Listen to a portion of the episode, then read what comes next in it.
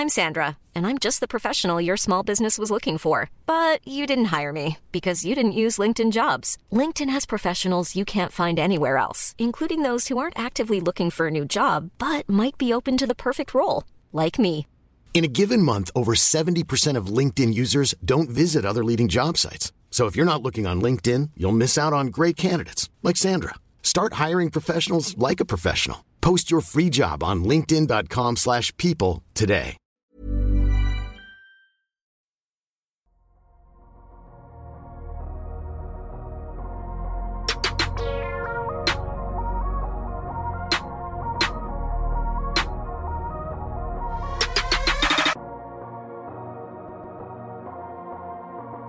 Salut à tous, très heureux de vous retrouver pour ce nouvel épisode du Dunk Hebdo NBA podcast. On se retrouve alors que les playoffs battent leur plein et une première semaine assez agréable, je pense, en tout cas c'est mon sentiment personnel.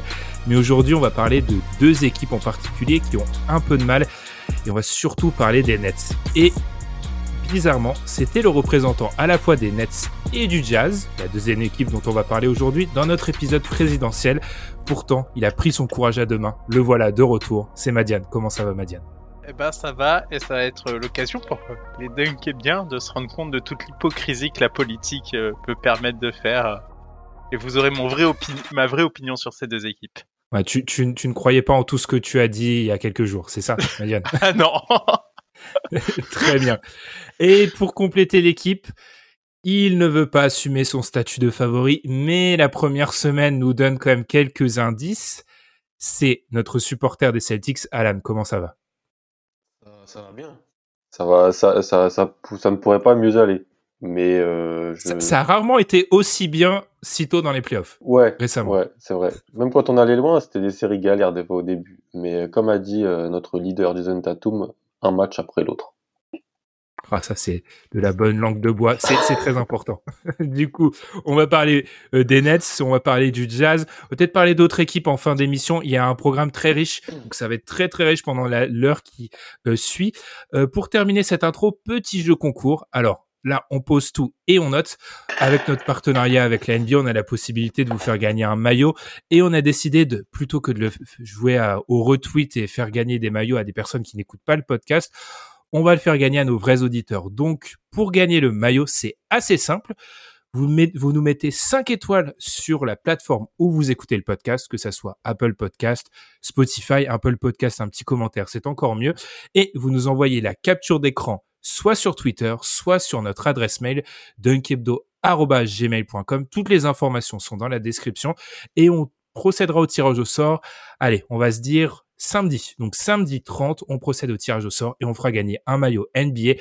Petite précision pour ceux qui nous regardent sur YouTube, pour pas que vous soyez lésés, vous pouvez tout simplement laisser un commentaire et puis on le prendra en compte également.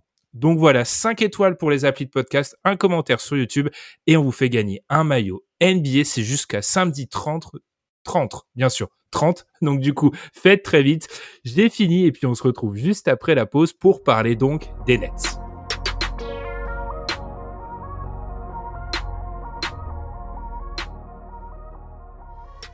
Celtics 3, Nets 0, 3 victoires en autant de matchs pour les Celtics. Ils ont gagné le match 1 au buzzer et depuis, s'est installé une presque domination de la part des Celtics.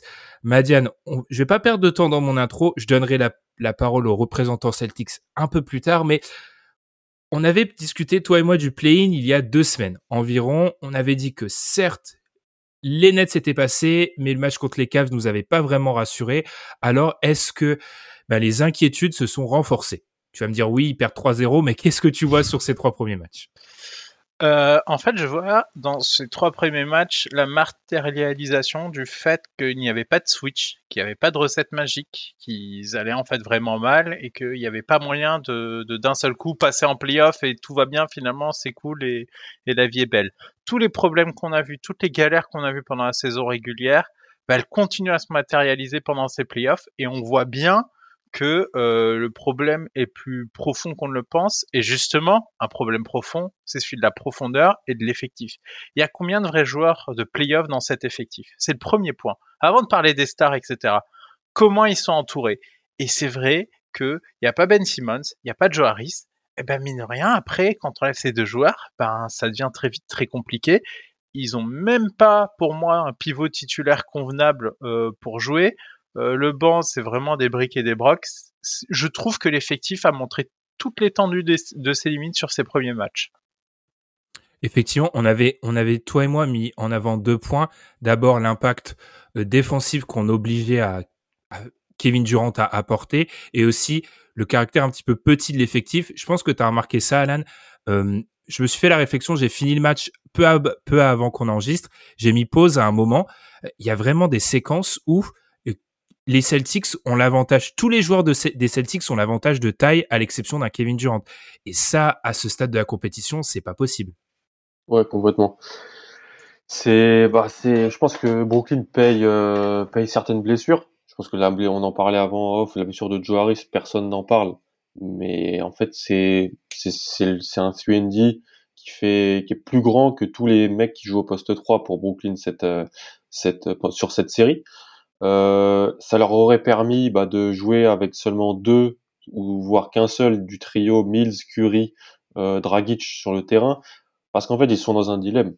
Euh, L'attaque, elle est, ils ont besoin de, du shoot et de, de ces joueurs-là pour apporter du spacing à côté de KD, à côté de Kyrie, mais ils le payent euh, du côté défensif. Et en playoff, on est toujours dans ces ajustements-là où en fait, tu dois essayer de de prendre un risque d'un côté sans vraiment te mettre à mal de l'autre côté. Et eux, pour l'instant, ils n'y arrivent pas parce que bah, soit Nash ne fait, ne fait pas confiance à certains rookies ou, joueurs jeunes qui sont sur des postes 3, 2, 3, qui auraient ce profil-là, et à juste titre, parce que c'est des rookies en playoff dans une série à haute intensité, mais en même temps, à côté, bah, il a besoin que les Mills, les Curry, les Dragic soient incroyables au tir pour un petit peu compenser le, les problèmes défensifs, et ils le, ils le sont pas.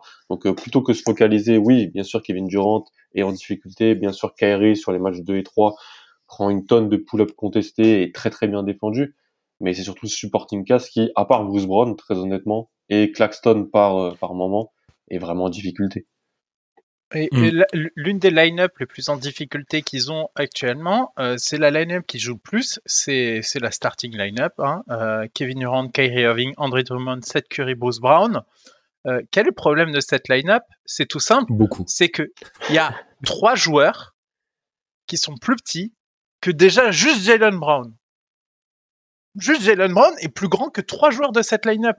Donc en fait, qui défend sur Jalen Brown? Qui tu mets? Parce que finalement, eh ben, il faut, il faut s'occuper de Tatum.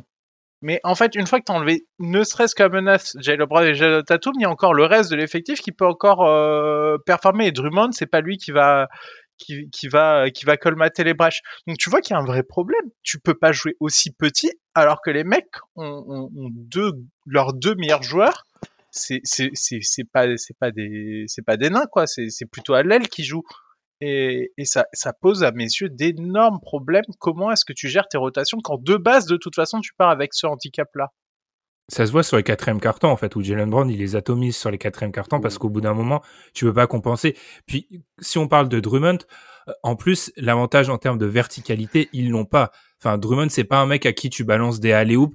On le voit beaucoup. On en parlait tous les trois avant de, avant que j'appuie sur on, tout simplement. Ils ont sous-estimé, sous-investi dans le poste de pivot. Ça ne pardonne pas. Il y a, quand on regarde les équipes présentes à ce, stade de la compétition et celles qui vont vraisemblablement euh, passer un tour, elles ont toutes investi dans ce poste-là. Et du côté des Nets, euh, Nick Claxton est un, on en parlait peut être un bon backup, mais tu as trop de déficit sur le poste de pivot titulaire. Tu peux pas, surtout quand tu as une ligne arrière si petite et si maladroite en défense, t'en sortir. Peut-être avant de, on terminera la séquence sur les Celtics parce que je veux vraiment qu'on parle d'eux parce qu'ils ont été impressionnants. Euh, le grand débat actuellement, c'est Kevin Durant. Moi, je trouve les gars, c'est juste, on extrapole certains points qu'on a déjà vus durant la saison régulière en fait. Moi, je trouve. Je sais pas si vous êtes d'accord, mais il y a certains trucs sur KD qu'on avait déjà vus. Je me gardais bien de les dire parce que je l'ai noté pour mon DH20. Hein. Je suis de, manière totalement égoïste, mais je sais pas si vous êtes d'accord, mais KD individuellement règne pas comme euh, la saison dernière. Non, il, il règne pas et, et, je pense que ça se voit aussi dans les tirs qu'il prend. C'est-à-dire qu'il a, il avait des tirs qui lui étaient confortables auparavant, notamment derrière la ligne à trois points. Il ne tire derrière la ligne à trois points qui a 19% de, de, fréquence. L'an dernier, sur les playoffs, à votre avis, combien, à combien il était? 40, 33. Ouais, il, était à, il était à 30. Mmh. Mais 30% quoi. 30% à 40%. C'est à 40% de réussite parce que là, il est même pas en réussite. C'est aussi qu'on voit qu'il a moins la confiance de prendre ses tirs. Des fois, il prenait des tirs en première intention derrière la ligne au-dessus du défenseur et, ça passait très bien. Et, là, on a moins ça et, je pense que euh, c'est peut-être aussi des signes de fatigue parce qu'il y a beaucoup de cravachés pendant une saison régulière pas simple. Il s'est blessé. Euh, il y, a, vraiment beaucoup de facteurs. On n'a pas vu les conséquences de sa rupture au tendon d'Achille tout de suite. Et pour moi, c'était un vrai miracle de le voir à ce niveau l'an dernier. Je, je m'attendais pas du tout à ça. Une rupture du tendon d'Achille, Ben, tu es bien placé pour le savoir. Généralement c'est mortel euh, pour pas mal de carrières, surtout à cette taille-là. Ça s'est bien passé. Peut-être qu'on est en train d'en voir les effets parce qu'il y a la fatigue et la répétition des efforts. 101 matchs depuis le 1er janvier 2021. J'ai noté. Donc 100, on est en, bientôt en mai, donc ça fait 17 mois. Tu comptes le voyage à Tokyo aussi. Il a joué les JO.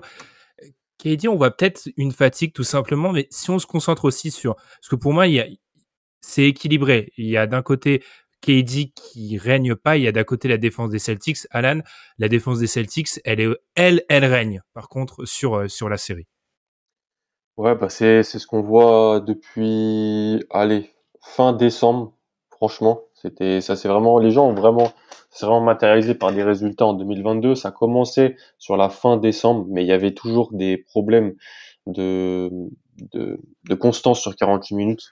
Euh, le match de Noël contre Milwaukee, tout le monde s'en rappelle. Euh, on fait un excellent match on n'est pas capable de terminer parce qu'il n'y avait pas cette constance, pas cette application, pas ces pas, pas encore cette, euh, ces joueurs qui avaient vraiment totalement euh, commit, comme on dit, euh, c'était vraiment dans le système du Doka et que et la confiance ne, ne régnait pas. Qu'est-ce qu'on voit? On voit, franchement, on voit euh, des joueurs qui tiennent tous les duels. Franchement, c'est, je trouve ça impressionnant. Le drive est compliqué à chaque fois, et puis la communication, être autant capable de switcher sans faire d'erreur action après action, ça veut dire qu'en fait, bah oui, physiquement, tu domines et tu as des profils extrêmement intéressants, mais c'est aussi qu'il y a une compréhension du système et une adaptation qui est, très très bonne. Euh, peut-être que jouer autant de bah, bonnes équipes, il y a vraiment de très bonnes équipes en NBA cette année, jouer autant de bonnes équipes sur le calendrier en 2022, autant de forts attaquants, ça a permis à cette équipe, sans trop de blessures, il y a vraiment pas trop eu de blessures depuis la trade deadline avec le retour de taille, c'est l'ajout d'Eric White pas trop eu de blessures, à part Robert Williams, bien sûr, sur la fin d'année. L'équipe, elle se connaît, elle joue ensemble. Et je trouve qu'en fait, physiquement, athlétiquement, elle est au-dessus de, elle est trop au-dessus, en fait. Et, et, c'est le point, du coup, je trouve qui fait le plus mal à Kevin Durant parce qu'il y a des séquences où, euh, en switch, Marcus Smart peut se retrouver dessus. Mais justement, Marcus Smart, euh, il est très tanké, il recule pas. Ce qui posait souci parce que du coup, Kevin Durant a du mal à se rapprocher du cercle et du coup, son tir est un peu plus compliqué que la norme. Il y a aussi ce fait que. Mais des fois, il en prend même pas un. Moi, c'est ça qui m'a choqué. Hier, il prend il refuse. Il prend 11 tirs. Oui, mais, mais en fait, il en prend très peu hein, hier. Euh, au final, il est, il peut pas. propre. Des fois, il se fait vraiment rentrer dedans et tout, quoi. Il peut pas. Mais en fait, euh, Kevin Durant est un joueur intelligent, euh, des fois qui refuse des tirs qui nous paraissent évidents, mais parce qu'en fait, il, il aime pas ce jeu-là. Parfois, quand, quand Beverley, par exemple, défendait dessus, il expliquait qu'il pouvait tirer au-dessus de Patrick Beverley, mais que ça servait pas l'équipe forcément de faire ça, de, de mmh. jouer l'ISO euh, à outrance. Et justement, je pense qu'il y a aussi cet aspect-là où il, il, sait que c'est des mauvais tirs. Il pourrait peut-être en mettre. Il, il, pourrait être arrivé à un, pourcentage de réussite qui, qui, chuterait un peu, mais, mais qui serait euh, honorable. Mais il veut pas les prendre parce que c'est pas ça qui fera gagner l'équipe de, de, prendre des tirs un peu casse-croûte comme ça. Il, il, a besoin de, de les prendre en rythme et de faire tourner le jeu de cette équipe qui a vraiment du mal. Mais tu vois, est-ce que des shoots à ce stade, est-ce que les shoots casse-croûte de Kevin Durant sont pas préférables que euh, des trois points, certes, alors Blake Griffin, il en met deux, hein, c'est il est gentil, mais je pense qu'Alan, il vit tous les jours avec Blake Griffin qui tente des trois points. Tous les jours, toujours avec Bruce Brown qui a tous les paniers, euh, tous les corners, euh, les trois points dans le corner, parce que je, je sais que c'est pas des shooters fiables sur 48 minutes, quoi, et que ça, si je perds sur ça sur 48 minutes, bah ok, mon plan de jeu était, était le suivant. Mm. Autre argument sur la longueur, les Celtics ont pris 16 rebonds de plus que les Nets sur les, les trois matchs. Les rebonds offensifs, Orford dans les deux premiers matchs était super intéressant là-dessus.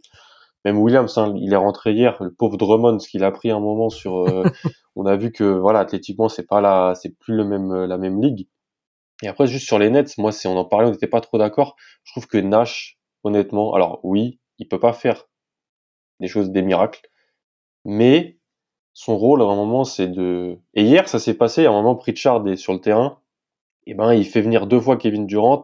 Il demande le switch. Comme ça, il dit, il a le, le match-up qui est dit sur Pritchard et KD peut soit euh, pull up à mi-distance ou faire la passe à cette Curry parce qu'il n'y avait pas eu de switch. Je trouve qu'en fait, par moment, et c'est surtout dans le match 2, sur la fin de match du match 2, et après, il y a Pritchard sur le terrain, il l'attaque pas. Il en fait, il demande pas, il, il dessine pas deux trois deux trois schémas pour euh, pour l'attaquer. Je trouve que on peut pas trop lui tomber dessus. Voilà, il a un effectif qui est incroyable, qui est pas ouf en supporting cast. Honnêtement, il a été plutôt choisi par. Euh, on me rappelle, on se rappelle de Kyrie qui avait dit, euh, je crois il y a un an et demi, bah c'est un peu nous tous le coach ou ou KD avait dit ça aussi. Le coach c'est un peu c'est un peu un triumvirat ou quelque chose comme ça. Et en fait, bah je trouve qu'il est pas il se fait, il se fait, il se fait, pas match avec Udoka, quoi. Mais, mais au-delà de ça, euh, je sais pas si tu te souviens, Alan, parce qu'on en parlait avec Ilias euh, hier soir pendant le match, euh, cette séquence euh, d'after timeout où tu, où tu te prends une interception. Oui, parce que tu fais n'importe quoi en fait. Et moi, je suis désolé, mais il y a, y a, des choses où c'était peut-être parfois un peu révélateur du, du niveau de préparation, parce que elle était bizarre cette séquence. Euh, en fin de en fin de carton te prendre ça, c'est pas logique en fait. Comment tu peux foirer autant un, juste une récupération de balle en sortie de temps mort Tu donnes deux points gratuitement aux Celtics. Parce qu'ils sont très fatigués les joueurs. Très honnêtement, ils jouent. Ils savaient pas que depuis le play-in qu'ils jouent 46 minutes les gars. Ils jouent depuis que KD est revenu. Hein. Ils sont crevés, je pense. Durant c'est parti. Bah, il fallait hein. assurer le seeding, hein, malheureusement. Ils avaient pas l'avant, ils avaient pas d'avance avec tous les matchs qu'ils ont perdus avec l'absence de KD. Euh, Kyrie Irving a été autorisé à rejouer à domicile que vers la fin. Ils ont joué à fond, à fond, à fond, à fond pour essayer de, de, de rattraper et ben forcément. Euh, Sans James Harden aussi, qui est un fort joueur de saison régulière, qui aurait pu un peu les. Ouais, les aider. Et en plus, à côté de ça, il y, a aussi une affaire de trajectoire qui se croise. C'est-à-dire au moment où les Nets euh, avaient tous leurs soucis, c'est le moment où les Celtics euh, étaient très impressionnants parce qu'au moment où on fait le point un peu sur les contenders, j'étais avec toi Ben justement sur cet épisode, on n'avait pas parlé des Celtics, mais on avait dit, et eh, quand même au vu de leur forme actuelle, s'ils continuent comme ça jusqu'à la fin de saison, ils vont discuter fort. Et ben en fait, on arrive exactement dans ce scénario. Les Celtics ont continué sur leur trajectoire ascendante sur toute la fin de saison. C'est pas étonnant de les retrouver en pleine bourre euh, là sur ce premier tour. Pour un peu pour parler de ça. Alan a, nommé James Harden. Je vois beaucoup de tweets en ce moment. Ah, euh, le début de la fin, c'est le trade de James Harden. Non, non, non. Euh, le premier trade de James Harden, son arrivée, James Harden leur fait très mal parce qu'ils n'ont pas de mec pour rythmer l'attaque. C'est-à-dire que KD, c'est un score, Kyrie, c'est un score, pardon. KD essaye de donner la gonfle et ça revient à ce que tu as dit un peu, Madiane, mais tu vois que c'est pas efficace. C'est en, gros, c'est pas, ça reste un scoreur et c'est un bon passeur, mais c'est un deuxième euh, passeur d'une équipe. C'est pas le, ça peut pas être le passeur euh, le premier. Et par rapport à Steve Nash, moi, je vais un peu le dédouaner parce que, comme l'a dit Alan, euh, les joueurs NBA jouent vraiment dans du velours dans ce genre de situation. Ils choisissent leur coach. Honnêtement, maintenant, on sait quasiment que les joueurs, les superstars donnent leur aval quand il y a une embauche de coach. Ils ont fait sauter Atkinson, hein, en vrai. Ils ont fait sauter Atkinson c'est un mec qui a aucune stabilité dans son effectif depuis deux ans. Ça fait deux ans qu'il est sur le banc. Je sais même pas s'il a aligné 20 fois le même 5. Enfin, il a aucune mmh. stabilité. Il a en plus des joueurs qui sont là, pas là. Tu dois jouer avec un joueur. Enfin, rappelons quand même qu'il y a une période dans la saison où ils avaient Kyrie à l'extérieur. Enfin, c'est lunaire. Et enfin, il se retrouve dans la situation où quand son équipe est en difficulté, alors il a peut-être des limites en tant que coach, mais c'est lui le premier que l'on vise. Moi, je trouve ça un mmh. peu trop facile. Enfin, les gars, quand dans une série, Kevin Durant n'a rentré que un panier dans la raquette de la mmh. série, hein, on est au match 3, il est terminé le match 3. Il y a un moment où Steve Nash, euh, quand c'est une équipe top heavy et que les joueurs en haut sont pas bons et qu'il a mmh. pas de profondeur, il peut pas non plus faire des tours de magie. Tu payes les mecs au minimum, hein. tu payes les, les joueurs, les, il a Marcus Aldridge, les Paul Millsap, donc ils avaient réussi à envoyer dans le trade, tous ces recrutements d'un, de, voilà, de role players qui viennent un peu, euh, allez, c'est, tu, vas, tu viens jouer 10-15 minutes, mais ils peuvent pas jouer dans ce genre de série. Tu peux pas jouer.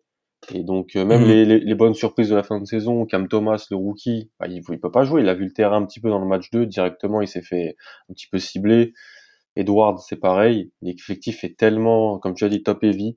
Mais en fait, il était, il est là, il est top heavy avec un des mecs euh, au max qui peut pas jouer, quoi. Donc, euh, Il y a ça aussi. hein. Mm. Voilà, donc ça, Ouais. c'est aussi- on en rajoute un peu. Et le quatrième, le quatrième joueur euh, le mieux payé, spécialiste UND, qui est absent, Joe Harris. Donc en fait, euh, deux de leurs deux de leurs quatre meilleurs joueurs sur le papier, ils peuvent pas jouer. Là, ils jouent pas.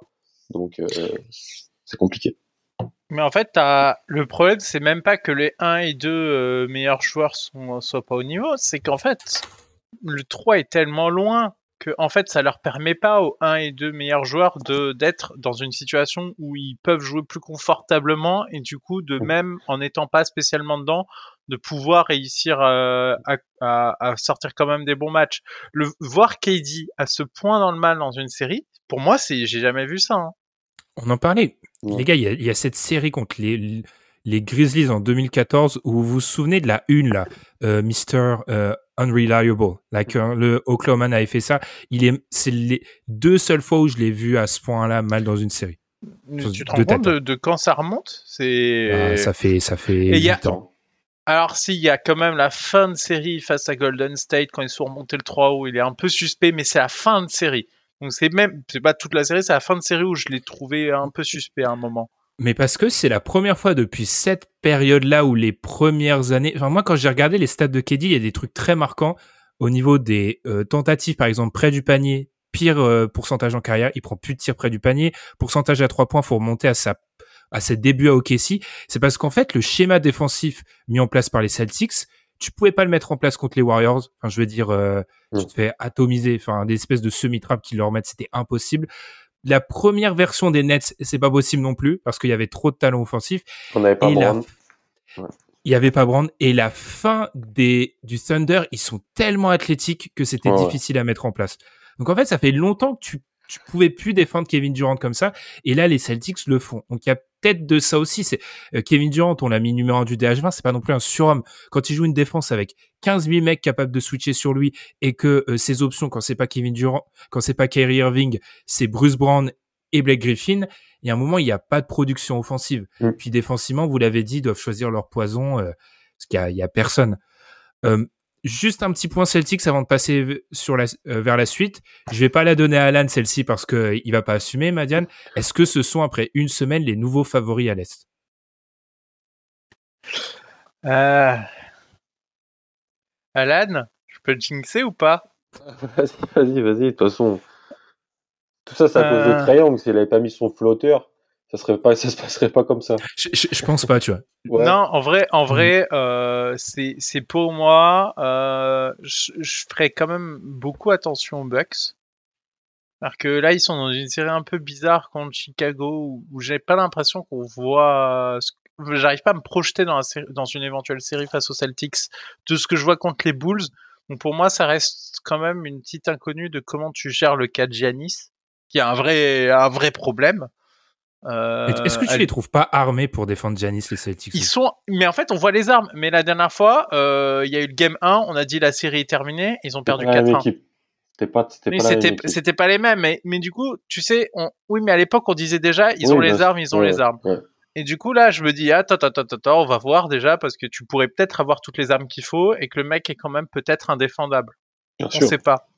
Donc, euh, attendons voir quand même euh, les champions sortants. Euh, il faut pas les donner pour morts. Euh, mais par rapport à ce qui se passe de l'autre côté de la conférence, on a le cas des Sixers où il y a, des problèmes avec Embiid au niveau de son doigt. Il y a Miami où on voit comment ça se passe contre Atlanta et je suis pas sûr que ça pourrait le faire pour eux. Euh, surtout que je trouve que Boston euh, est vraiment bien armé pour, euh, pour gérer le cas de, de, de Miami. Hormis les Bucks, euh, c'est vrai que ça s'est bien tari à l'Est et que moi j'ai l'impression qu'il y a que le vainqueur de, de cette demi-finale-là, euh, c'est celui qui ira au bout. Alan, veux-tu te prononcer sur cette question ou tu, on peut passer au, pa- au, au sujet Non, non, suivant? non, je vais me prononcer parce que, en vrai, je vais dire un truc assez fou. Alors, je trouve qu'offensivement, on fait même pas une série incroyable en plus. Non. honnêtement. Mm. C'est- Et c'est un argument qui me fait dire que, bah, si, euh, si, alors ce qui est très bien, je suis très heureux, Tatum provoque beaucoup de lancers francs, Voilà, ça c'est quelque chose qui me qui me remplit de joie. Mais je trouve que bon, on a toujours Smart qui arrose par moment. Brown n'est pas tout le temps le plus sûr dans les, les débuts de match euh, et le handle est pas toujours incroyable. Euh, on a, mais en fait, on a des choses qu'on n'avait pas avant. On a, bah voilà, Pritchard qui va sortir du, du banc et qui est pas ciblé parce que on arrive à le faire jouer avec un autre grand à côté. Il est pas vraiment, il est pas le meneur, donc euh, un, joueur plus grand à côté, il, est juste là pour scorer sur petites minutes. Grant Williams, honnêtement, euh, alors j'ai beau l'aduler, je, suis toujours autant surpris par euh, l'influence défensive, l'intelligence, le QI, et il met ses, trois points. Il met ses trois points. C'est grâce à lui que dans le 2, euh, dans le deuxième carton et la première mi-temps, on n'est pas vraiment à moins 25 parce qu'il il met trois paniers à trois points, il fait les bons jeux, on n'est qu'à moins 12-15 à la mi-temps, c'est grâce à lui. Euh, il y a le retour de Robert Williams. Je pense que ça va, ça serait très bien qu'il joue, qu'il joue encore une quinzaine de minutes au match 4, si on peut le plier comme ça, ensuite il peut se reposer un petit peu. Et puis en fait, ouais, euh, même Derrick White, il est pas si fort que ça. Je pense qu'il peut être meilleur s'il peut, s'il met ses tirs. On a neuf joueurs solides. Et quand je vois les autres, à part Miami, je trouve que c'est pas profond quoi. Euh, Philadelphie, ils ont 6-7 joueurs. De les Bucks, il y a la blessure de Milton, on va en parler, ça change tout parce que pour moi, ça change tout cette blessure. S'il y, a, s'il y a Middleton, je pense que les Bucks sont meilleurs que les Celtics.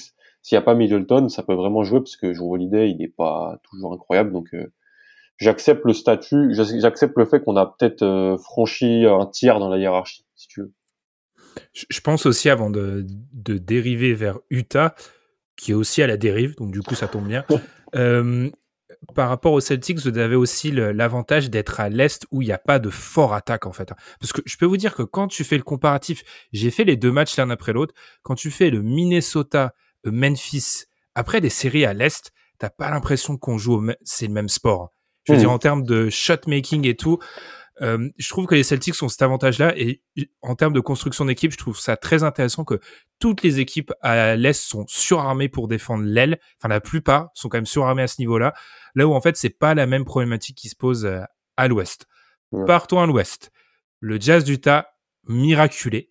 100 euh, à 99 dans le match 4 contre les Mavs alors qu'ils étaient menés encore dans les toutes dernières secondes. Vainqueur sur un alley-oop de Mitchell pour Rudy Gobert.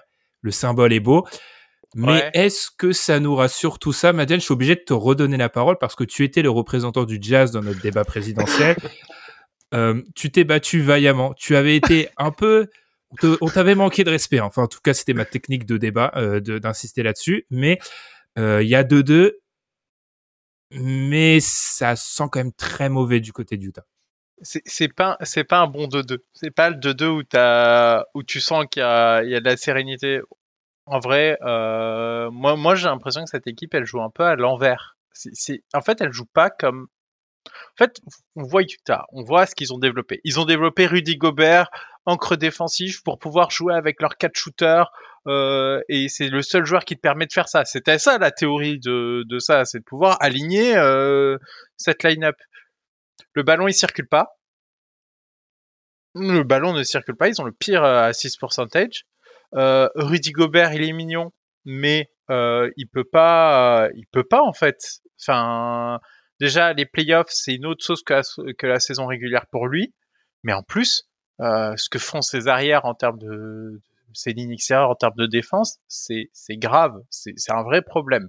Euh, juste, du coup, euh, les, les, les, les, trois dernières saisons, le defensive rating du Jazz en playoff, 117,6, 121,7, 116,8. C'est un problème qui existe depuis longtemps. Et le pire, c'est que cette saison, c'est pas la même que la saison dernière. Cette saison ressemble à il y a deux ans. C'est-à-dire que ils sont pas à voir sur euh, les rebonds et les deuxièmes chances. Ils sont pas à voir sur les pertes de balles. Ils sont, c'est pas les, les, points dans la peinture. C'est, c'est, ils prennent une foudre, une marée qui est pas, qui est pas logique parce que théoriquement, les, les facteurs clés qui font que tu défends mal, ils ne sont même pas présents. C'est vraiment parce que ta défense poreuse sur le premier pas, fait que tu prends des points. C'est pas une affaire où t'es battu parce que tu perds beaucoup de ballons, parce que ton attaque est pas organisée. Non, c'est autre chose. Et, et, je regarde des, des line-up. La line-up, euh, du coup, donc, on, prend la même. Bogdanovic, Clarkson, O'Neill, Mitchell. Vous mettez Hassan Whiteside, le defensive rating est à moins 148,1.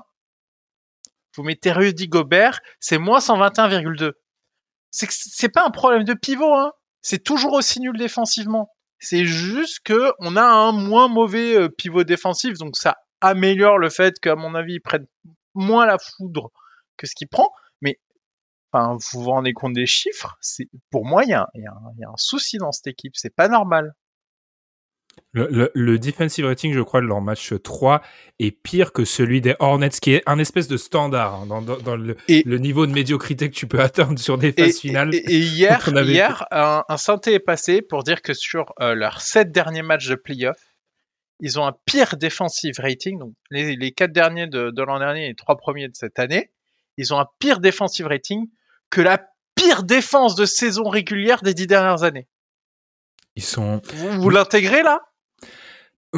Ça pose beaucoup de questions ce que fait le jazz, mais pour commencer, il y a, il y a surtout, je pense, le confort. Moi, j'ai l'impression que on, on parle beaucoup. hein. Il, y a, il y a beaucoup de discussions sur les lignes arrière qui sont absolument poreuses et catastrophiques. Euh, Donovan Mitchell en premier chef, qui, je pense, va passer un mauvais quart d'heure dans cet épisode. Mais en tout cas, on, on en parlera. Je pense qu'ils ont vécu dans un confort. Quand je les compare aux meilleures défenses, on vient de parler des Celtics, on peut parler du hit sur séquence c'est un effort collectif. J'ai vraiment l'impression que du côté des arrières du Jazz, sachant que sur la saison régulière, on se dit bon, on fait le taf, on a Rudy Gobert derrière qui va tout annihiler. Il n'y a pas eu ce niveau supérieur qui a été pris dans l'implication défensive en playoff. C'est-à-dire que les mecs, ils défendent de la même manière. Ce que tu ne peux pas en fait, parce que la fin de le quatrième carton du match 3, c'est une blague. C'est-à-dire que Jalen Bronson et Spencer Dinwiddie, ils enchaînent les ISO.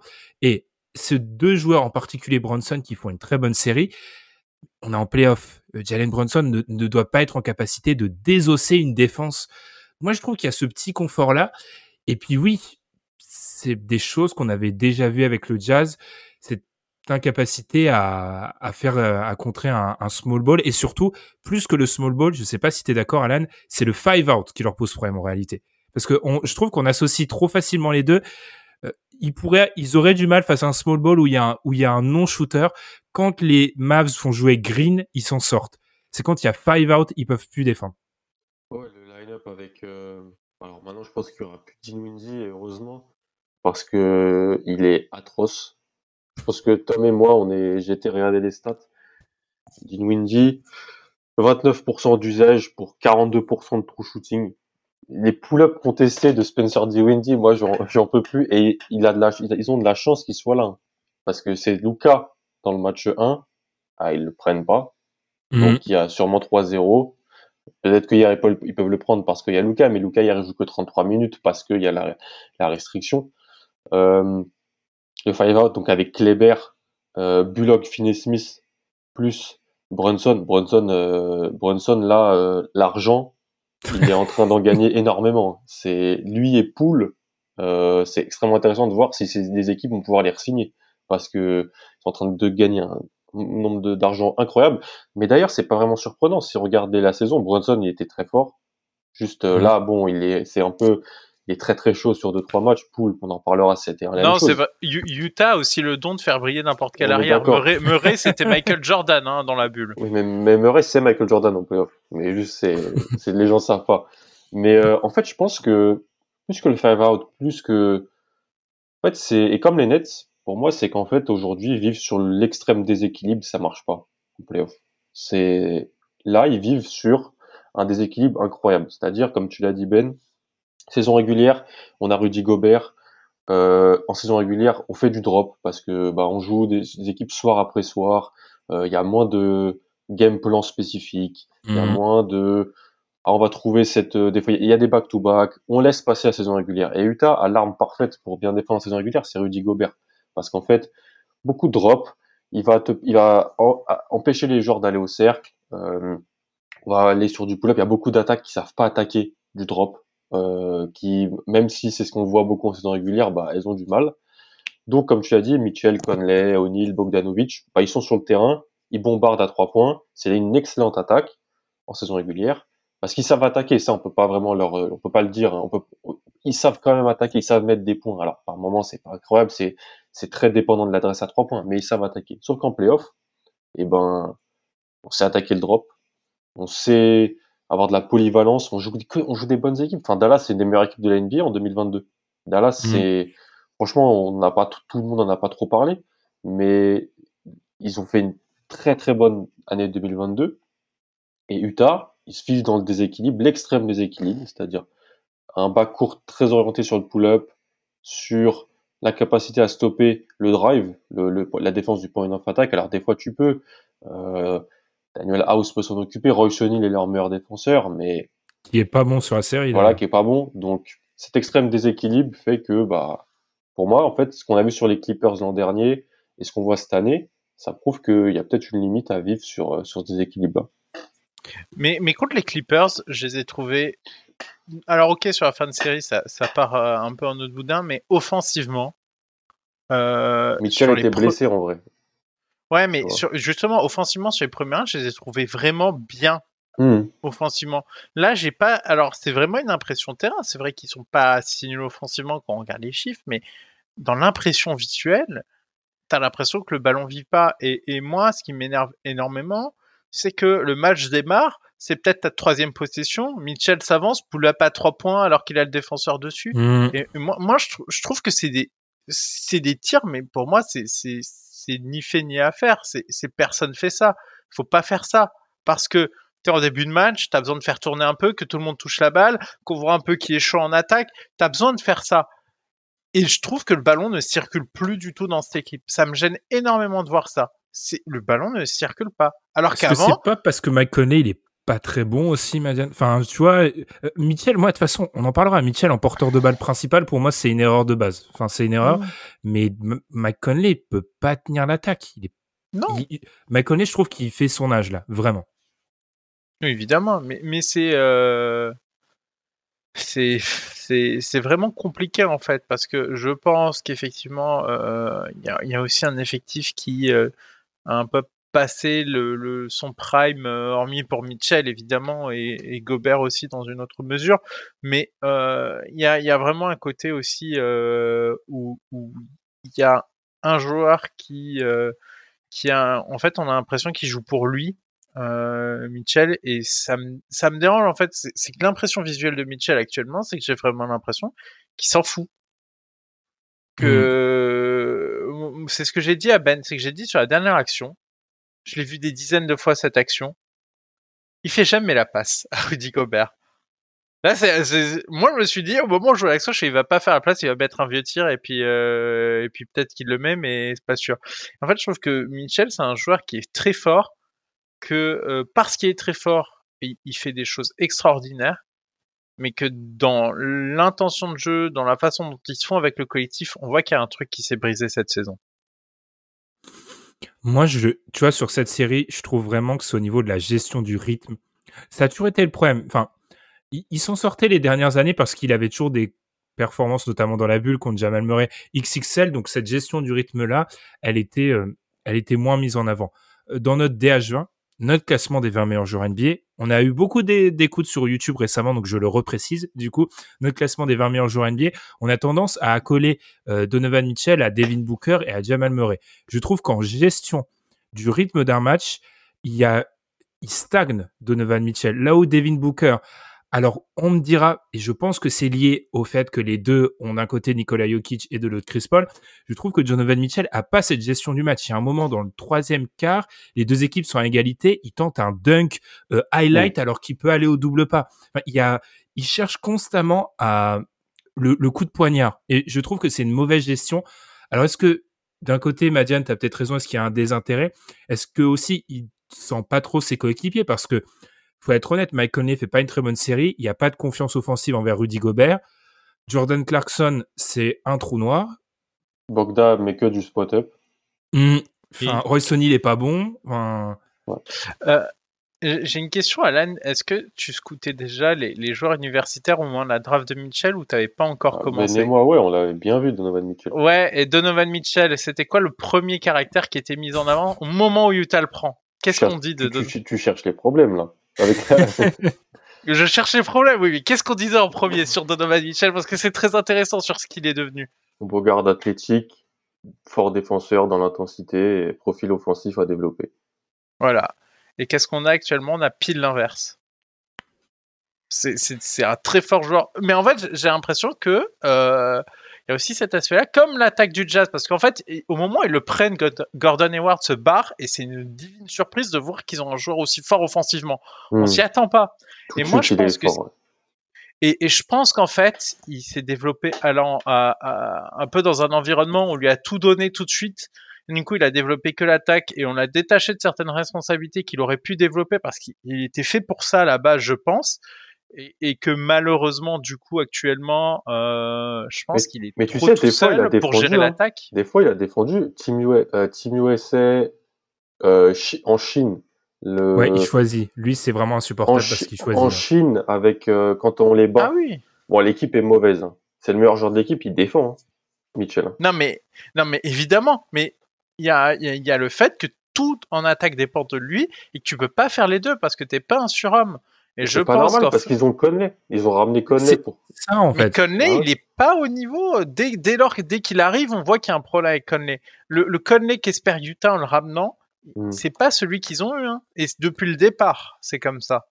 Puis ça, c'est un phénomène qui, j'ai l'impression, se répète pour de nombreux joueurs. Hein. La, euh, l'acquisition de mauvaises habitudes dans l'aspect défensif, Jamorant, il défend pas non plus. Hein. Enfin, je veux dire, dans les jeunes meneurs, il y a qui défend en fait? Personne défend. Enfin, parce Mais c'est parce qu'ils ont trop de responsabilités offensives et du coup, euh, et du coup, hmm. je pense que comme on leur en donne énormément, on se dit que raisonnablement, on peut pas leur demander l'équivalent de notre côté du, terrain, ce que je peux comprendre parce que ça n'existe pas un vrai tout et comme ça. C'est soit t'es fort offensivement, soit défensivement. Même Kawhi, quand il s'est mis à bien attaquer, vraiment fortement et à, à faire dépendre l'attaque autour de lui, il y a des moments sur des séquences défensives c'était pas du niveau de ce qu'il développait à San Antonio parce qu'à San Antonio c'était pas lui le, le gros gros leader offensif. Après, là c'est bon. C'est ça le bien le bien fondé de le bien fondé de l'héliocentrisme parce que Tatum peut défendre parce qu'il mm. il a pas une part totalement démentielle dans dans, dans mm. l'offensive load comme euh, les stats avancés aiment bien en parler. C'est vrai ce que ce que vous ce que vous dites. Si tu regardes les jeunes porteurs de balles qui ont Personne tout qui ont à qui on a tout de suite mis la balle et qui ont tout de suite vraiment euh, générer beaucoup beaucoup d'attaques et d'ailleurs qu'ils aient les capacités athlétiques ou pas hein. Young, Lamelo Ball, Luka mm Doncic, euh, Ja, Anthony Edwards par séquence, euh, ils défendent pas. tu vois, c'est peut-être celui qui défend le plus de la du lot, c'est parce que cette année il a Jalen Bronson à côté qui qui qui peut parfois sur séquence, on l'a pas trop vu dans le match 4, euh, qui peut le, le, mm. le seconder. Autrement, les mecs défendent pas il y, a, eu des moments où, par exemple, euh, les équipes LeBron Cleveland, ça défendait, mais rien, mais rien de rien. LeBron Cleveland, ils s'en foutaient par moment défensivement. Pas, pas tellement en playoff. Hein. Là, on parle de playoff. Ouais, ouais, mais non, mais oui, bon, oui, mais LeBron est un extrait. Ah. Mais mine de rien, en saison régulière, à Los Angeles, on a récupéré le LeBron défenseur hmm. en saison régulière. C'est quelque chose qui est important parce que à un moment, il avait moins de charges offensives et moins de responsabilités à ce niveau-là. C'est très important, c'est que tu, tu peux pas demander à quelqu'un d'être à la fois fort offensivement et défensivement sur 48 minutes. Et, et, Mitchell, j'ai vraiment l'impression qu'il est tout seul à porter l'attaque. Euh, l'attaque, elle, est, vraiment pas, pas, pas bonne en termes de partage de balles. Il y a trop de joueurs de fin de chaîne. Oui, il y a des joueurs de fin de chaîne, mais il y a, y a, qui qui initie? Parce que Conley, on, est bien d'accord qu'il n'y a pas capacité. Bah, S'il n'y a pas Conley, en fait, c'est ça le problème. C'est que ça marche très bien si tu as Mike Conley de Memphis. Mais.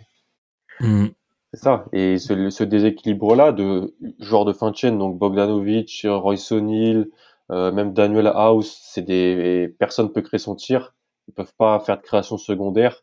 Hernan Gomez, dire pareil, mais des tirs, c'est bien. Mais il peut rien faire d'autre que, que d'être un, un, stretch fort. Whiteside, Gobert, pareil. Pascal, pareil. Donc en fait, les seuls qui peuvent générer un peu d'attaque, bah Ingles, il est plus là. Et ça manque. Je trouve qu'il manque un peu euh, Joe Ingles.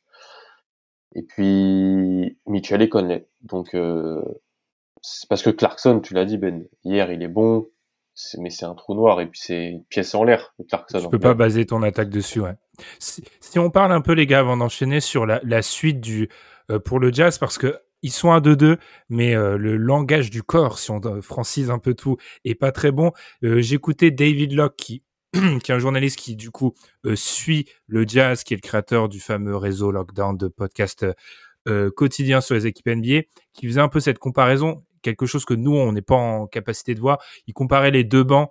Il disait qu'il y avait vraiment une cohésion du côté des Mavs, n'y avait pas vraiment du côté du Mhm. Jazz où c'était un peu en, en ordre dispersé. Bon, ensuite, il a un peu sorti la théorie du complot. Tout le monde cherche du euh, contre Utah euh, des, des problèmes parce que y a- les big markets sont pas bons cette année. Bon, calmons-nous, David. Ce qui est sûr, c'est que euh, est-ce que vous pensez que c'est on est d'accord là, c'est la dernière, euh, c'est la dernière aventure?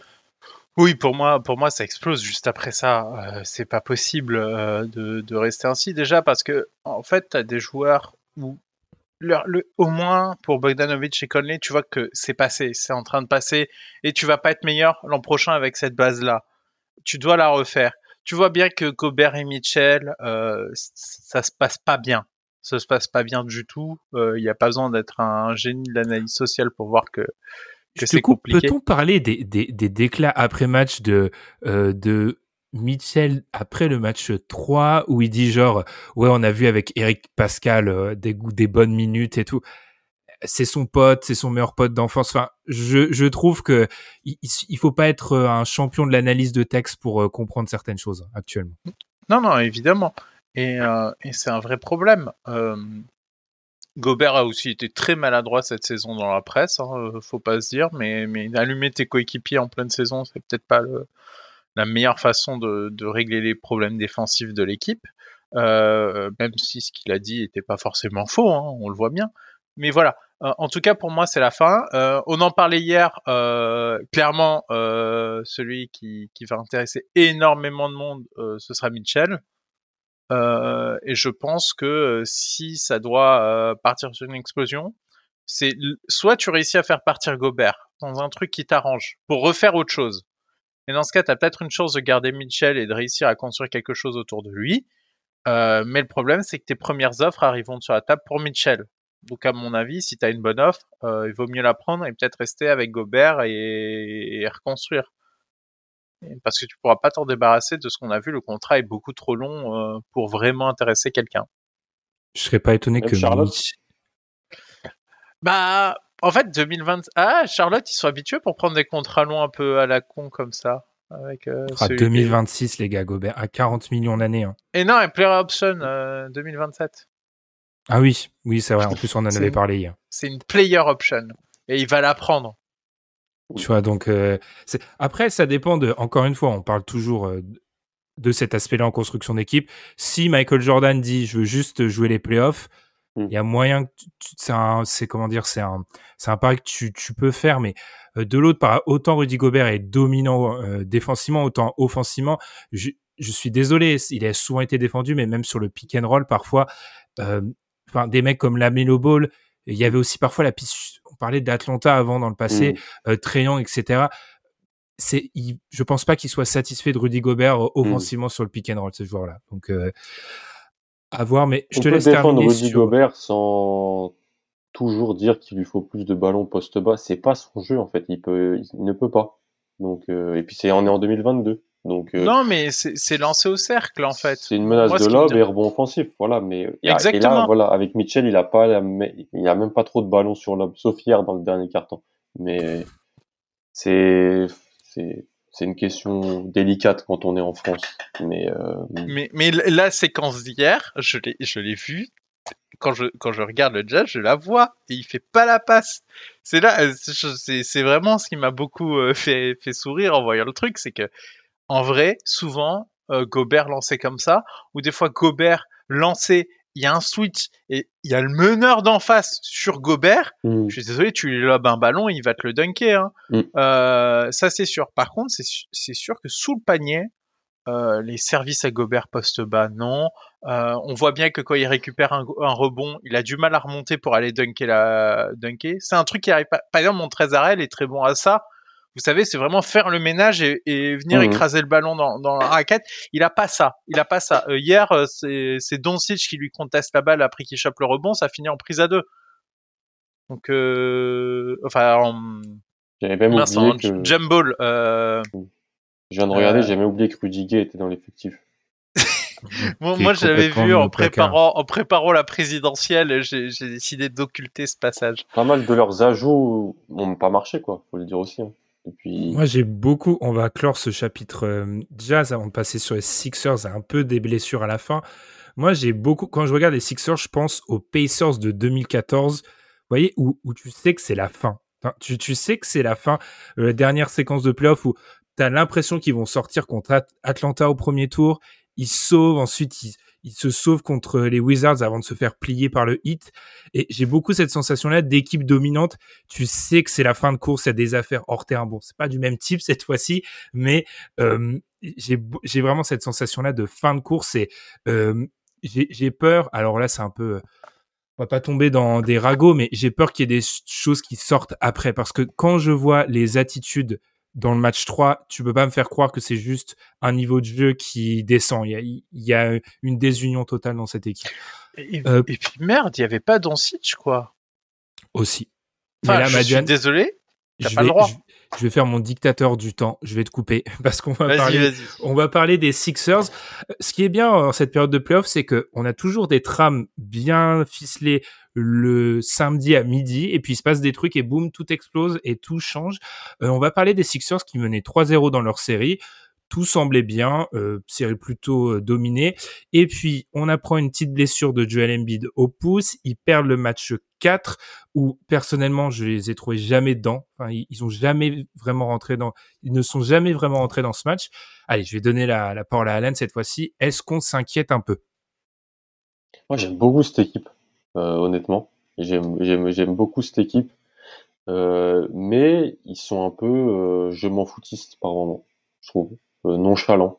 Euh, alors ça passe contre Toronto quand euh, bah, Scotty Barnes n'est pas là, c'est super limite en face et qu'ils mettent tout. Parce que franchement, je trouve, en fait, je trouve super dangereux que Danny Green retrouve un peu d'adresse. Harris en quatrième option, parce que c'est la quatrième option. C'est mmh. un costume qui lui va bien. Euh, Arden est un petit peu, c'est quand il veut quoi pour scorer. Il aime bien son rôle de playmaker, on va dire. Il, il, adore ça. Mais euh, je trouve qu'ils sont, je trouve que Rivers fait une bonne série sur les trois premiers matchs. Le choix de pas mettre DeAndre Jordan ou Paul Millsap en backup et d'aller avec Paul Reed, qui, sur qui on avait vu des choses sur la fin de saison, je trouve que c'est bien. Je trouve que les, les minutes, il, il fait pas de 5 full banc. Il fait pas tout ce qu'en fait, il a fait par le passé. Il fait pas du Doc Rivers. Voilà, sur quand on lui tapait sur les doigts. Dave Jorger et Sam Cassell doivent être beaucoup dans son oreille. Mais euh... et en fait hier, je, suis un peu déçu. Je, je trouve que s'ils avaient plié ce match euh, en 4, ça aurait été vraiment pas un statement, pas, mais ça aurait été voilà, euh, il y a du, c'est extrêmement sérieux. Beaucoup doutaient. Euh, Toronto était un peu le hipster pick avant le début de série. Bah voilà, on est meilleur et, et on va se passer. Là, t'apprends la blessure d'Ambid. Ils font un match pas trop sérieux. Ouais, je suis un peu, un peu, un, un petit peu déçu, mais je trouve que quand même, c'est une équipe extrêmement intéressante quand ils ont les idées en place. vas-y, vas-y, Ben. Euh, non, j'allais juste te lancer, Madiane, que Toronto ait pu être un hipster pick alors qu'ils ne produisent rien sur demi-terrain, ça me semble quand même être quand même toujours lunaire. Mais vas-y, Madiane. Non, mais Toronto, euh, Toronto, ça, ne m'étonne pas qu'ils n'y arrivent pas face aux Sixers. Moi, moi, j'insiste sur effectivement ce Game 4 parce que je trouve que ça assombrit plus leur euh, leur euh, futur qu'on ne le pense parce que ils ont ce problème d'Embiid. On a bien vu qu'hier il est quand même pas très bien dans la fin de match. dans dans l'attitude, on voyait bien qu'il était atteint physiquement. Embiid c'est un joueur qui a du mal, hein, je trouve, dans la répétition des matchs. Et, et du coup, ça leur aurait fait du bien de se reposer, de voir ce qu'il en est du pouce, etc.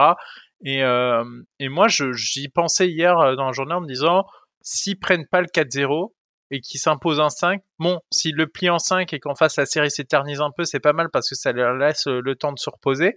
Mais il, il faut pas sous-estimer le fait que euh, s'épargner un maximum de matchs, euh, c'est plutôt bon. Et, et si dans un 6 ou dans un 7, j'en parle même pas là. Pour moi, c'est la catastrophe. Donc vraiment, j'espère pour eux qu'ils vont vite conclure parce que parce que je pense qu'il y a quand même un potentiel d'être un poil à gratter euh, contre le vainqueur euh, de l'autre série, donc euh, Miami-Atlanta, et qu'ils ont leur chance, mais il faut pouvoir la défendre, donc il faut vite se débarrasser des Raptors. Moi, je vous avoue que je suis plus inquiet sur la suite. Je pense pas, je crois pas au retour des Raptors d'entre les mains. Je suis plus inquiet pour la suite parce que pour moi, sur les deux premiers matchs, ils commençaient à se créer une petite, une dynamique, peut-être un costume de pas favori à l'Est, mais en tout cas d'une équipe qu'on avait un petit peu peut-être sous-estimée à l'arrivée.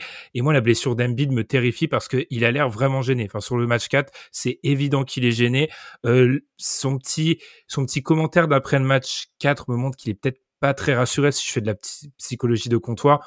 Donc, ça m'inquiète un peu parce que euh, Embiid reste pour moi le cheat code à l'Est. Pour l'instant, il, aucune équipe n'est armée pour le défendre. Dans les, les trois autres qu'on met en avant, si on mm. élimine les Nets maintenant, aucune n'est armée pour le défendre et il risque d'être diminué. Donc moi, ça m'inquiète pour les chances des Sixers d'aller en finale de con, voire plus loin.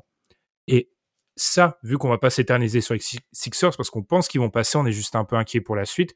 Ça nous permet de parler des blessures. Je t'avais pas préparé, Alan, mais je sais qu'avant les playoffs, tu avais mis une finale Suns Bucks. On a vu d'un côté euh, Devin Booker blessé, on a vu de l'autre euh, Chris Middleton blessé. On a déjà parlé de Middleton, comme quoi ça peut rabattre les cartes pour les Celtics notamment. Est-ce que euh, ça t'inquiète pour la réussite de ton pronostic? Ce qui s'est passé, on rappelle que Middleton va être absent pendant quelques semaines, pareil pour Booker. Ouais, ça m'inquiète parce que même si Phoenix va gagner le match 3, euh, je veux pas que Chris Paul joue autant en fait. Parce que Chris Paul qui joue autant, c'est Chris Paul qui a plus de risques de se faire un bobo. Et, on est suffisamment expérimenté, nous trois, pour savoir qu'il a raté des matchs de playoff importants parce qu'il s'est fait des petits bobos parce qu'il jouait trop. 2018, 2016, euh, voilà. Même l'an dernier, il rate à cause du Covid, je crois. Mhm. Mais, mais, mais ça se passe quand même bien. Euh, je je trouve pas Phoenix euh, si dominant que ça. Et si Phoenix joue Dallas, franchement, avec Luca, euh, je pense que ça peut être sans Booker, ça peut être super euh, super complexe pour eux. Euh, Dallas a fait des bons matchs contre Phoenix cette année en plus. Et de l'autre côté, bah, on en a un petit peu parlé, mais Milwaukee sur les deux premiers matchs à Milwaukee, Milwaukee est pas bon. Il gagne, mais ouais. Même défensivement, les attitudes n'étaient pas incroyables. C'est Nicolas Duncan dans son podcast qui en parlait. Les attitudes de, tout le monde, c'était un petit peu bizarre. Euh, le match 3 est, pour moi, le match 3 est plus euh, une défaite de, enfin, un match complètement raté des Bulls. un match sans. Ouais. Mm. Voilà. De, Milwaukee fait ce qu'ils ont à faire. Voilà. Giannis fait ce qu'il a à faire. Grayson Allen n'est pas de Conoton mettre dedans, ça va être important le line-up utilisé était intéressant, je trouve, de pas mettre un, pas remplacer Milton par un petit euh, spot-up shooter, mais mettre Portis. Donc Portis, Lopez plus Giannis, je pense qu'en fait ils ont vu que euh, contre cette équipe de, Chicago qui a pas de protecteur de cercle, si tu peux peut-être euh, et qui joue, qui est un petit peu petit, peut-être que si tu peux euh, les enfoncer et ensuite faire du drive and kick parce qu'en fait Portis et Lopez sont des bons tireurs, ça peut bien fonctionner. Mais dans une fin de match à couteau tiré, c'est Middleton qui a montré sur les dernières campagnes de playoffs qu'il pouvait un petit peu se substituer à Giannis par moment. Euh, alors Giannis a besoin de personne apparemment, mais c'est vrai que le shotmaking de Middleton dans les finales, dans les matchs contre les Nets l'an dernier, même contre Boston, des séries contre Boston, euh, pas mal, il y a pas mal d'années, a toujours été au rendez-vous. Donc euh, je suis beaucoup moins confiant qu'avant, alors que pour moi c'était vraiment, honnêtement, hein, beaucoup de gens parlaient d'outsider, je pensais vraiment qu'on avait beaucoup de chances de revoir cette finale. -là ton avis, Madiane, là-dessus? C'est vrai que de notre côté, on était plutôt, enfin, dans l'équipe, je pense qu'on n'aurait pas tous parié sur celle-ci, mais euh, les Suns allaient, surtout les Suns à l'ouest, hein, ils paraissaient vraiment maîtres. Et les, il y avait un petit statut de favori pour les Bucks, mais là, ça semble un petit peu redistribué. Ben, j'en parlais lors du bilan de, l'an dernier parce qu'on disait que voilà les Bucks avaient bénéficié de, circonstances favorables. De toute façon, quoi qu'il arrive, euh, généralement, le champion a toujours, euh, c'est toujours celui qui se blesse pas quand les autres se blessent. Et, et en vrai, il y a beaucoup d'équipes où même si les joueurs reviennent en cours de playoff, on voit que ça coûte, ça coûte cher en fait. C'est rare en fait que les que des joueurs se blessent dans les séries, qui reviennent et que tu reprennes le cours. À part si tu as une vraie marge vis-à-vis du reste de la concurrence, ce qui est pas vraiment le cas en fait. Il euh, y a personne qui est un vrai vrai gros favori. On se dit il va rouler sur tout le monde. Et c'est peut-être ça qui va poser problème, c'est que c'est souvent des, des problèmes physiques euh, que tu as sur un joueur qui va être absent, mais du coup d'autres vont compenser d'autres vont jouer plus, ça va les user également. Donc même si l'autre l'autre va pas revenir à 100%, mais en plus tu auras usé le reste de ton roster. Donc c'est un vrai souci. Euh, et je, pense que heureusement, euh, alors pour les Bucks ça m'inquiète plus que pour les Suns parce que j'espère que les Suns ont, en fait, ils ont assez de profondeur pour se dire, on va peut-être réussir à diluer, mais il faut réussir à conclure cette série vite et à pas trop faire jouer Chris Paul. Tu as tout à fait raison, Alan, là-dessus. Euh, il est tellement fort dans le dernier carton du match mais 3. Non, mais c'est irréel. Non, mais c'est génial, Chris Paul. Et, je fais partie du camp. Franchement, Ayton, sans Booker, là, il a fait un vrai match. Hein. Euh, mm. bah, beaucoup plus responsabilisé, quoi. On voit pas juste l'angle défensif qu'on voit tout le temps. On a vu euh, le joueur qu'on présentait très jeune déjà, une palette offensive super. Je pense qu'ils vont très axer ça sur les matchs 4 et 5, très honnêtement. Puis dans l'éventualité d'une série contre Dallas, c'est le point où tu dois appuyer. Complètement. Oui, clairement. Il n'y a, pas le matériel pour le contenir à, l'intérieur euh, du côté de Dallas.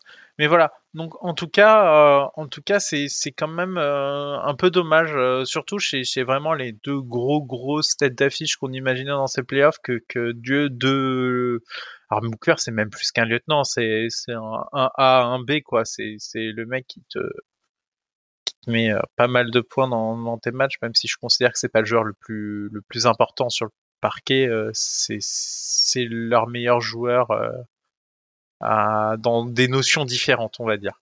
Donc euh, c'est très chiant et, c'est pas à ne pas sous-estimer. Pareil les Sixers, mais en fait à chaque fois ça même ritournelle. Embiid, Embiid, ça le dès que ça le fait pas au niveau santé, enfin à chaque fois il est pas à fond. Hein. Et, c'est un vrai souci encore une fois pour eux. Et pareil, sans Embiid, il n'y a, y a, pas de, y a pas d'espoir euh, dans, dans, cette lutte. Ça fait un peu, euh, un peu le sentiment playoff NFL où euh, tu sais que tout le monde aura des pertes. C'est l'équipe qui d'un côté aura du talent, mais aura le moins de pertes. Alors est-ce qu'on paye encore les conséquences du, Covid avec On a quand même eu la saison, la, bulle, la saison un peu Covid particulière. là, on a cette saison-là. Faut se rappeler quand même que la saison s'est terminée en juillet, août. Il y a eu les JO, donc est-ce qu'on paye encore ça? C'est pas trop, mais quand on regarde chaque série a une blessure qui l'impacte. Le Hawks Hit, euh, il n'y a pas Capella. Il y il y a eu des alertes blessures euh, dans, toutes les séries en fait. Ensuite, on peut, on peut descendre. Mais... Scotty Barnes. Scotty Barnes se blesse dans l'autre.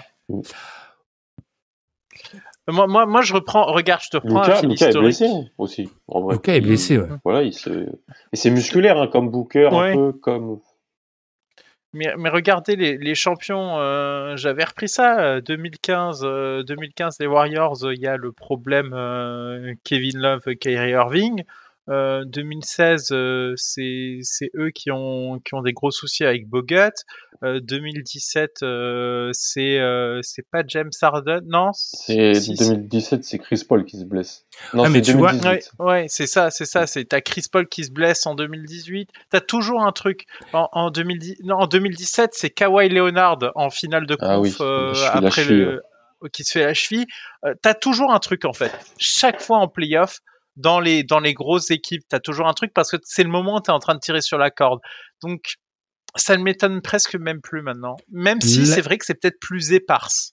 Là où je suis pas d'accord, c'est que tous tes exemples, ça altère le top 4. Ça altère. Là, on, là, on est arrivé au moment où ça, sur les deux dernières saisons, ça altère le, les résultats dès le premier ou le deuxième tour. Où ça change les équipes qui accèdent, ne serait-ce que. De toute façon, on sait quand tu arrives dans le top 4, justement, euh, tu te prends une blessure favorable, tu peux arriver en finale NBA, il peut se passer des trucs. Mm. Là, je veux dire, l'année dernière, euh, Anthony Davis saute dans la série contre le futur finaliste. Euh, là, on a clairement la blessure de Middleton peut influer la suite mm. pour les Celtics, les Nets. Il y a des Tout le monde est blessé. Lonzo est blessé, Joe Harris est blessé, Robert Williams était blessé. Tout le monde a des blessés. C'est un truc de ouf. Ce qui me fait d'ailleurs penser sur ces dernières années, alors c'est c'est très théorique, mais est-ce que ça avance ça avantage pas paradoxalement les équipes top heavy parce que quand tu paries sur le nombre, tu t'es quasiment sûr que tu n'auras pas tout le monde. Je veux dire, les Hawks, hmm. quand est-ce qu'ils ont été au complet sur les deux dernières campagnes de playoffs? Jamais. Ils n'ont jamais été au complet. Même là, les Suns, c'est pas à 100%. Exactement. Les Suns n'ont jamais été au complet. Ils ont, à un moment, ils n'ont pas eu Paul, ils n'ont pas eu Saric, hmm. là, ils n'ont plus Booker. À voir. Mais, mais tu vois, moi, je trouve vraiment que ça, ça change toute l'histoire. Alors, il y a toujours eu des blessures, je suis d'accord, Madiane, mais je trouve qu'avant, elles changeaient peut-être l'identité de l'équipe qui allait en finale ou de celle qui, bah, du coup, sortait d'une demi, d'une finale de conf. Là où ça change même l'équipe qui gagne un premier tour. Et du coup, la conséquence directe, c'est que ça change complètement le récit des playoffs. Mm. Mais ça, c'est de l'impression. Il faudra faire des recherches statistiques avancées pour voir si, si c'est juste si ça va plus loin. Euh, on a été plutôt bon sur le timing. J'ai été trop euh, dictatorial. Alors, est-ce que vous avez quelque chose à dire sur ces playoffs? On a parlé de beaucoup de séries. Euh, Je sais pas si je vous laisse carte blanche. C'est très rare, hein, donc profitez- profitez-en. Euh, c'est, je pense, depuis un moment que j'ai pas vraiment regardé quasiment tout. Mais là, vraiment, hein, c'est, je regarde beaucoup, beaucoup. Euh, je passe énormément de temps là-dessus. C'est rare, c'est peut-être dire la qualité aussi des choses. Il y a tout le temps des choses intéressantes. Il n'y a pas de, de vrais gros, gros finalement. Euh, il y en a très peu. Et, je trouve qu'il y a une très bonne qualité sur ce premier tour, alors qu'il y a eu des années où le premier tour, euh, c'était il y avait que des rouleaux compresseurs de part et d'autre et il y avait rien d'intéressant à en tirer. Là, il y a des vrais matchs et ils sont très plaisants à suivre. Donc, je, je salue la qualité de ces playoffs pour l'instant. Petit mot sur les Warriors. Parce que Ah oui. Alors, ils ont de la, pas de la chance, mais je pense que c'est le match parfait. Euh, Denver sans, sans Murray, bah, voilà, pas générer assez d'attaques. Jokic, euh, mais enfin, ils ont- leur nouveau line-up là, s'ils le sortent avec, euh, en sachant bien l'utiliser, donc euh, le bas court à 3, Clay, Poole, Curry, euh, Wiggins et Draymond. J'ai vraiment hâte de le voir euh, dans des potentielles séries euh, potentiel euh, potentiel finale NBA contre Milwaukee, potentiel finale NBA contre Miami, potentiel finale NBA contre Boston, potentiel finale de conf contre euh, Phoenix, parce que ce line-up là, euh, on n'a pas trop vu sur la saison régulière parce que quand Poole euh, était un peu incroyable, bah, Clay était pas toujours là, Clay est revenu, Curry s'est blessé, Draymond était blessé, mais ce qu'on a vu en peu de minutes contre euh, et ils n'ont même pas trop trop utilisé hein, contre Denver, c'est hyper impressionnant. Et juste moi, comme je dit tout à l'heure, j'attends de voir qui, comment Dallas, Philadelphie et Golden State vont gérer euh, Maxey, euh, Poole et Brunson parce que ils ont déjà pas mal de contrats max. Et tu performes en playoff, t'es jeune. J'attends de voir parce que ça va être super intéressant de voir s'ils font partie du projet, s'ils acceptent des extensions un peu moins onéreuses parce que c'est trois joueurs dominants sur ce premier tour. hein. À Maxé, voir si c'est pas les- le contexte du des matchs. Toujours, mais Poole est dominant. Poole est dominant, Brunson l'est, Oui. Maxé, tu vois, le match 4 de Maxé, il est pas... Mais Maxey et Sophomore, les deux autres sont des, sont Ouais. des quatrième années. Donc, Mm. euh. Euh, ju- juste rappelons que on est euh, du coup en 2022 et des personnes continuent de penser que Stephen Curry est un joueur ordinaire. euh, ah oui, il sort du banc. Ah oui, il sort du banc, évidemment. Non mais c'est excellent début de playoff pour euh, Stephen Curry et c'est je, je trouve ça toujours intéressant de le voir à ce niveau. Ah, Moi, je vous dis, j'ai fait mon petit brouillon DH20 il y a, il y a 10 jours. Maintenant, ma tradition, c'est avant les playoffs. Mhm. Et ensuite, je, et c'est très intéressant ce qui se passe cette année. Moi, ma petite carte blanche, on est en playoff. Les dernières possessions, les gars. Les coachs, les joueurs, réveillez-vous. hein. La dernière possession du Heat contre Miami, du Heat contre Miami, bien sûr. Du Heat contre les Hawks. Tu te retrouves avec un espèce de pull-up de déséquilibré de Ouais, Jimmy Butler. Euh, alléluia, nul. La, les dernières possessions des, des, des Mavs contre le Jazz. Je ne pense pas que hum, euh, Dwight Powell, ça soit une mauvaise chose qui se retrouve sur la ligne. C'est malheureux qu'il en rate deux. C'est pas normal que tu prennes six secondes pour donner la balle à, à Luka Doncic après. J'ai vu beaucoup de matchs où les dernières possessions, je les ai Game trouvées 1, mal Nets, gérées. Nets euh, Celtics. Hein. Aussi. Enfin, bizarrement, c'est les matchs où il n'y a pas eu de temps mort appelé qui ont été les mieux gérés. Les Celtics, les Hawks. Ouais. Lunaire. Enfin, genre, euh, dans, un, dans des séries où ça se joue à si peu, que ça soit mal géré à ce point-là, ça me, ça me laisse pas en toi. Vraiment. Il y a, il y a aussi euh, les Sixers euh, avec euh, la, la séquence qui, qui, Ah, le- qui ouais. le rate et qui partent en prolongation. Même la séquence d'après, c'est c'est- parce que c'est Embiid et que là il réussit, mais euh, il n'y a pas d'inventivité. Mm. C'est un peu, c'est un peu gênant. Après, à voir s'il n'y a pas une question, euh, là, là j'extrapole, mais aussi d'ego, parce que je suis pas sûr qu'à la place de Spolstra, je donne le ballon à Butler sur le dernier, sur le dernier drive. Tu vois, il y a, il y a des, il y a des Mm. choses comme ça. Pourquoi Luca doit absolument avoir le ballon? Si c'est ça, tu peux faire un système où tu le mets loin du ballon. Bon, après, Le mec marche sur le long. Scotty Pippen l'avait mal pris euh, quand Tony Kukoc a eu un tir de la gagne. Bref, il faut savoir gérer les égos. En tout cas, euh, c'était bien dans un format un peu plus classique hein, que euh, la semaine qui a quelques jours. C'était pas exactement la semaine dernière. Vous êtes nombreux à avoir réagi sur ce format plutôt positivement, donc euh, on vous remercie. C'était un, un risque et on apprécie que vous ayez euh, tout simplement apprécié, oui, ce- cette prise de risque, sachant qu'en plus, je l'ai rappelé sur Twitter, mais pour l'anecdote, j'ai dû pitcher ça à la NBA. Donc, dites-vous que vous, vous l'avez juste entendu. Les autres, ils ont participé. Moi, j'ai dû vendre ça à deux représentants de la NBA, parce qu'en moment, en ce moment, on est partenaire du League Pass. Donc, dites-vous que c'est un format vraiment, je crois, j'ai cru en l'idée d'A- d'Adrien. J'ai été euh, animé par cette idée. Euh, du coup, petit rappel avant de clore cet épisode, le concours, on vous fait gagner un maillot NBA. Comment faire Je vous le rappelle, vous nous mettez 5 étoiles sur Apple Podcast et un petit commentaire, ou 5 étoiles sur Spotify, ou 5 étoiles sur l'application de podcast où vous nous écoutez. Vous pouvez aussi vous abonner, mettre un commentaire sur YouTube. Nous, on collectera tout ça, on tirera au sort et puis on contactera le gagnant pour lui faire gagner un maillot NBA. N'hésitez pas non plus à vous abonner au League Pass hein, en passant par notre petit lien. Les gars, on va retourner voir des matchs. Euh, C'était dense comme épisode là. Il y avait beaucoup beaucoup de choses à dire la première semaine des playoffs. C'est toujours comme ça. Donc on vous remercie de nous avoir écoutés. Et puis on se retrouve dans une semaine avec déjà des éliminés. hein. Certaines équipes, on fera peut-être le post-mortem de certaines équipes. On aime bien le faire. Mais si on a bien entamé la partie sur le le Jazz et les Nets. Et puis on vous souhaite une bonne semaine. Salut. Tchuss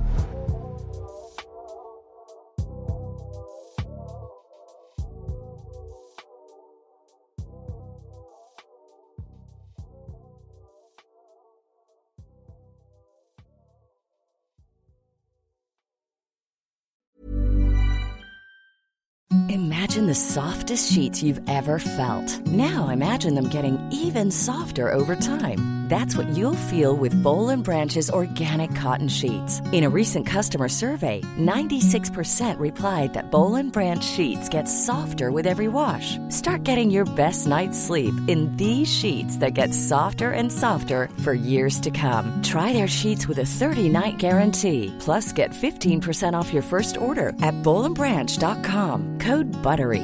Exclusions apply. See site for details.